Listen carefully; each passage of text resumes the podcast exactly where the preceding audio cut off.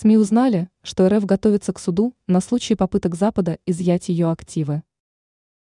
Банк России ведет подготовку к возможным судебным разбирательствам с государствами, которые решат конфисковать активы РФ. Журналисты выяснили детали, о которых сообщается в пятницу, 12 января.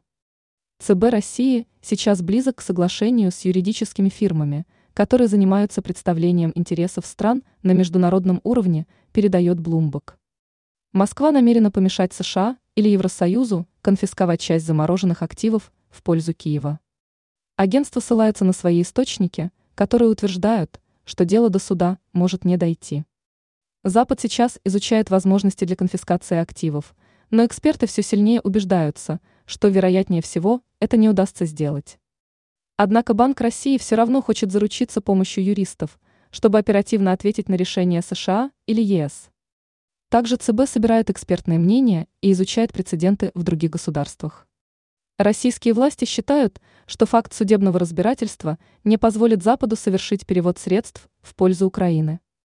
В РФ уверены, что закон на стороне Москвы, ведь у США или ЕС нет никаких оснований для конфискации активов.